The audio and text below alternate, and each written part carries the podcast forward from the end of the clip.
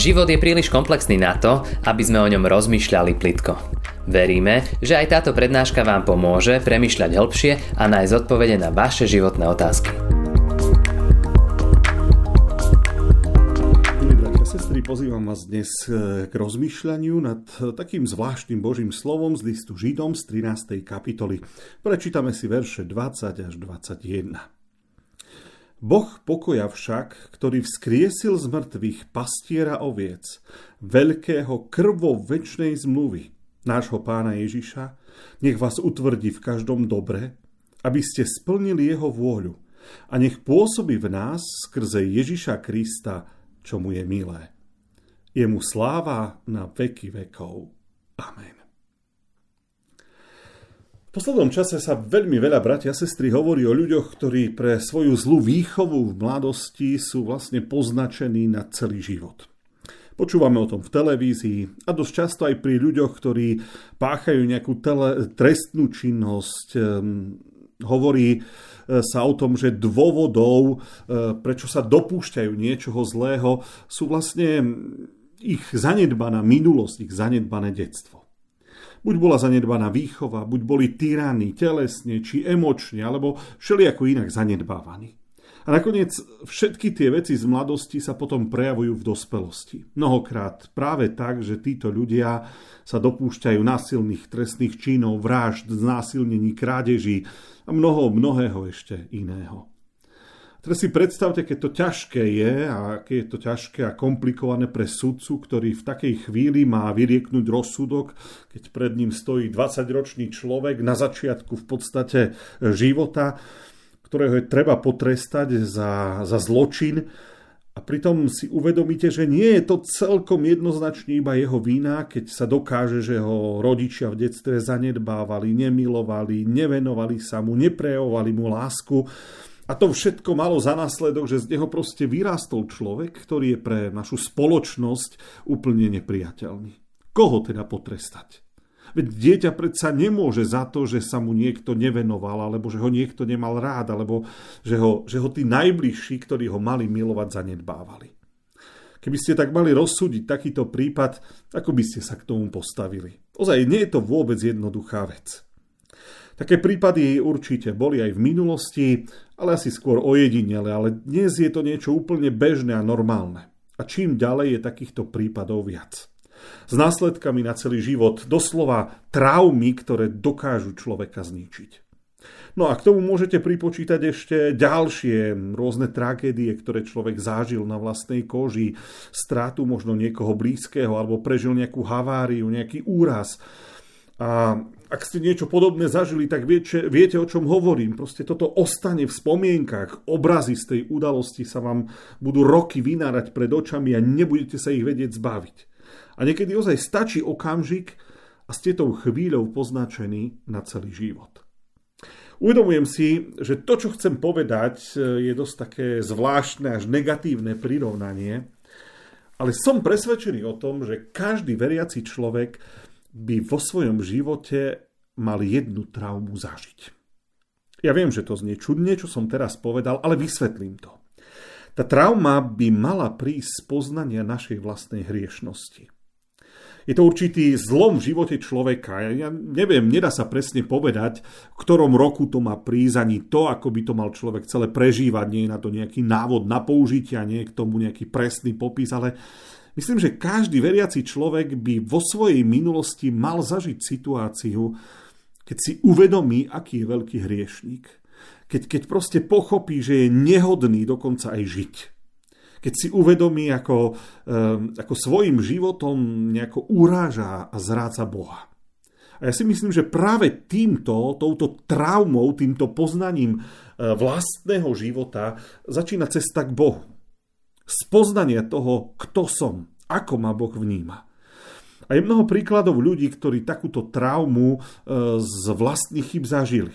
Ja poviem aspoň pár biblických. E, Peter pri prvom stretnutí s Ježišom, keď e, ráno prali siete a nič neulovili a Ježiš kázal z jeho loďky a potom im povedal, aby spustili siete a chytili veľké množstvo rýb, Peter vycítil, že Ježiš je niekto zvláštny a povedal, Odíď odo mňa, pane, lebo som hriešný človek. Takéto uvedomenie si, že, že ako ja môžem stať pred tebou, ty si niekto výnimočný, ale kto som ja?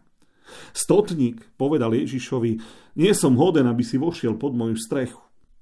Ale môžeme spomenúť aj napríklad Martina Lutera, nášho reformátora, ktorý skutočne prežíval traumu, pretože už bol v kláštore ako mních a, stále si uvedomoval, aký je veľký hriešník a ako ho môže Boh takto prijať a trestal sa. A mal pocit, že, že tým, že sa bude trestať, takže bude pre Boha priateľnejší. Bičoval sa, aby, aby ho Boh mohol milovať. Nepomohlo to. Povedal by som, že takáto trauma zo samého seba, z vlastnej hriešnosti je nutná pre prvé pokánie. A pre akýsi začiatok, pre také naštartovanie sa života s Bohom. Zlatica Oravcová raz v jednej zo svojich kázni rozprávala príbeh o dvoch bratoch, o dvojičkách. Rodičia im zomreli a oni spolu vyrastali v rodičovskom dome Jeden z tých chlapcov bol taký vydarený, by sme dnes povedali, bol aj veriaci a žil taký skutočný kresťanský život a druhý bol akoby jeho presným opakom. Proste viedol zhýralý život, opíjal sa, bol niekoľkokrát vo vezení pre, pre bitky a, a napriek vytrvalým modlitbám toho jedného z nich za, za zmenu toho nepodareného v úvodzovkách e, sa nič nedialo. Pán Boh keby neodpovedal. Raz, keď sa znova vrátil z väzenia, išiel oslavovať svoje prepustenie, samozrejme, že do krčmy, opil sa, vyvolal bitku a zabil pritom človeka. Zakrvavený a v roztrhanej košeli dobehol domov v noci s pláčom, vrhol sa na bratovú postela, z úst mu len vyhrklo, Bože pomôž, zabil som človeka. A ten brat chvíľu rozmýšľal, potom vstal z postele, rýchlo vyzliekol tú bratovú dokrvavenú košelu, ktorú mal na sebe, obliekol ju na seba a brata zavrel vo vedľajšej miestnosti. Po chvíli ho v zakrvavenej košeli už odvádzala policia. Súd bol rýchly, potom odsudili ho na trest smrti, pretože tých prestúpení zákona v jeho minulosti už bolo viac. A keď sa brat dopočul o tom rozsudku, tak v ňom sa to zlomilo, padol na kolena, prosil odpustenie, dokonca sa išiel aj priznať, len už bolo neskoro. Rozsudok bol vykonaný. A tak dostal iba lístok od brata, ktorý zomrel a na tom lístku bolo napísané Umrel som za teba, neľutujem to a prosím ťa, nos moje šaty a zmeň svoj život. Viete, zažiť niečo také ako ten brat by bola skutočne trauma kvôli jeho nezriadenému a zvrátenému životu zomrel jeho vlastný brat, ktorý v podstate v tomto bol nevinne. Ale ja vám, bratia a sestry, chcem povedať, že my sme v podstate toto isté zažili, pretože za naše hriechy, za naše skutky, za náš zlý a nezriadený život skutočne niekto zomrel. Bol to Pán Ježiš Kristus. A toto by mala byť naša trauma. Na toto by sme vo svojom živote eh, mali myslieť podstatne častejšie náš písateľ z nášho textu napísal, že, náš, že nás náš brat učinil spôsobnými na všetko dobre, aby sme splnili jeho vôľu. Je to ako v tom príbehu. On zomrel, ale nechal nám novú identitu, svoje šaty, svoju prácu, dokonca svoju minulosť a tá naša plná hriechov a zloby, tá zomrela, bola vymazaná. Zomrela s ním. Tak ako tom, v tom príbehu celé to okolie si myslelo, že ten zlý brat bol zabitý, potrestaný a ten dobrý brat žije. Ježiš všetko prispôsobil tak, aby som ja mohol žiť a mohol žiť zmenený život a mohol žiť dobre. A táto trauma, poviem, z našej minulosti je na niečo dobrá. Viete, pretože nám pripomína, že sme boli veľmi draho vykúpení. Že, že niekto za tie naše chyby zaplatil ozaj tú najväčšiu cenu aj keď to v podstate stále vieme, ako je dobre si to pripomínať a uvedomovať. Mňa skôr zaujíma, či to vôbec pre nás trauma je. Či nás mrzí, že sa toto stalo, e, či nás to vedie k nejakej takej pokore, či nás to nutí k vďačnosti. E, či to aspoň občas prežívame aj s takými vyčítkami svedomia a pocitmi viny. Videl som to na svojich deťoch, keď boli ešte malé, keď urobili niečo zlé tak sa zahanbili a potom chvíľu bolo vidno, že ich to trápi, tak boli takí kľudnejší, spokojnejší, nevystrajali tak dlho. Len to, že to nevydržalo dlhý čas. Taká pokora bola možno hodinku. Hej? A potom už sa na to pozabudlo a už zase boli blázniví niekedy a vystrájali a tvarili sa, že nič sa vlastne nestalo.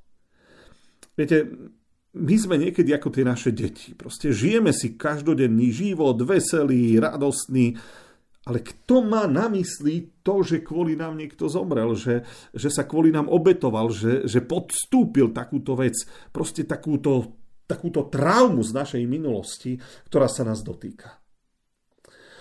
Keď som minulo o tom hovoril konfirmandom, tak mi to nedalo a zapol som im na videu aspoň niekoľko ukážok z filmu Umúčenie Krista od Mela Gibsona, e, také tie mnohé surové zábery a kruté, aké to bolo, aby si to aspoň trošku vedeli predstaviť. V niektorých pasážach ozaj len pozerali do zeme. A, a potom sme sa o tom rozprávali a oni hovorili, to také muselo byť, to bolo až také strašné. Áno, až také strašné. A to je niečo, to je, to je skutočne trauma, lebo za toto môžem ja, na tomto som sa ja podielal. Toto bolo kvôli mne. Ehm, škoda len, že, že žiadnu traumu z týchto, z týchto Ježišových udalostí jeho smrti a utrpenia nemáme. Ale niekedy si myslím, že by sme mali mať. Brat, sestra, uvedom si, že, že kvôli tebe naozaj niekto zomrel. To nie je žart, to nie je niečo symbolické. Proste je to krutá pravda. Ak by sme na to viac mysleli, tak by sme určite boli pokornejší a skromnejší a taký ohľaduplnejší jeden k druhému, lebo by sme na, mali na pamäti, že, že to bolo kruté, že toho Krista to stálo veľa. A myslím si, že by aj ten náš život vyzeral inak. Tak skúste a myslíte na, na tú traumu z našej minulosti, lebo, lebo niekto veľmi draho zaplatil, aby sme my mohli žiť pokojný život. Ďakujeme, že ste si túto prednášku vypočuli do konca. Modlíme sa, aby ste boli inšpirovaní a povzbudení. Ak máte nejaké otázky, napíšte nám správu na Facebooku, Instagrame alebo hoci aj e-mail. Projekt Chcem viac už viac ako 10 rokov podporujú ľudia z celého Slovenska. Pridajte sa k ním. Aj vďaka vašim darom a modlitbám môžeme prinášať každý týždeň dobrú správu, povzbudenie a inšpiráciu tisíckam ľudí nielen na Slovensku. Ďakujeme.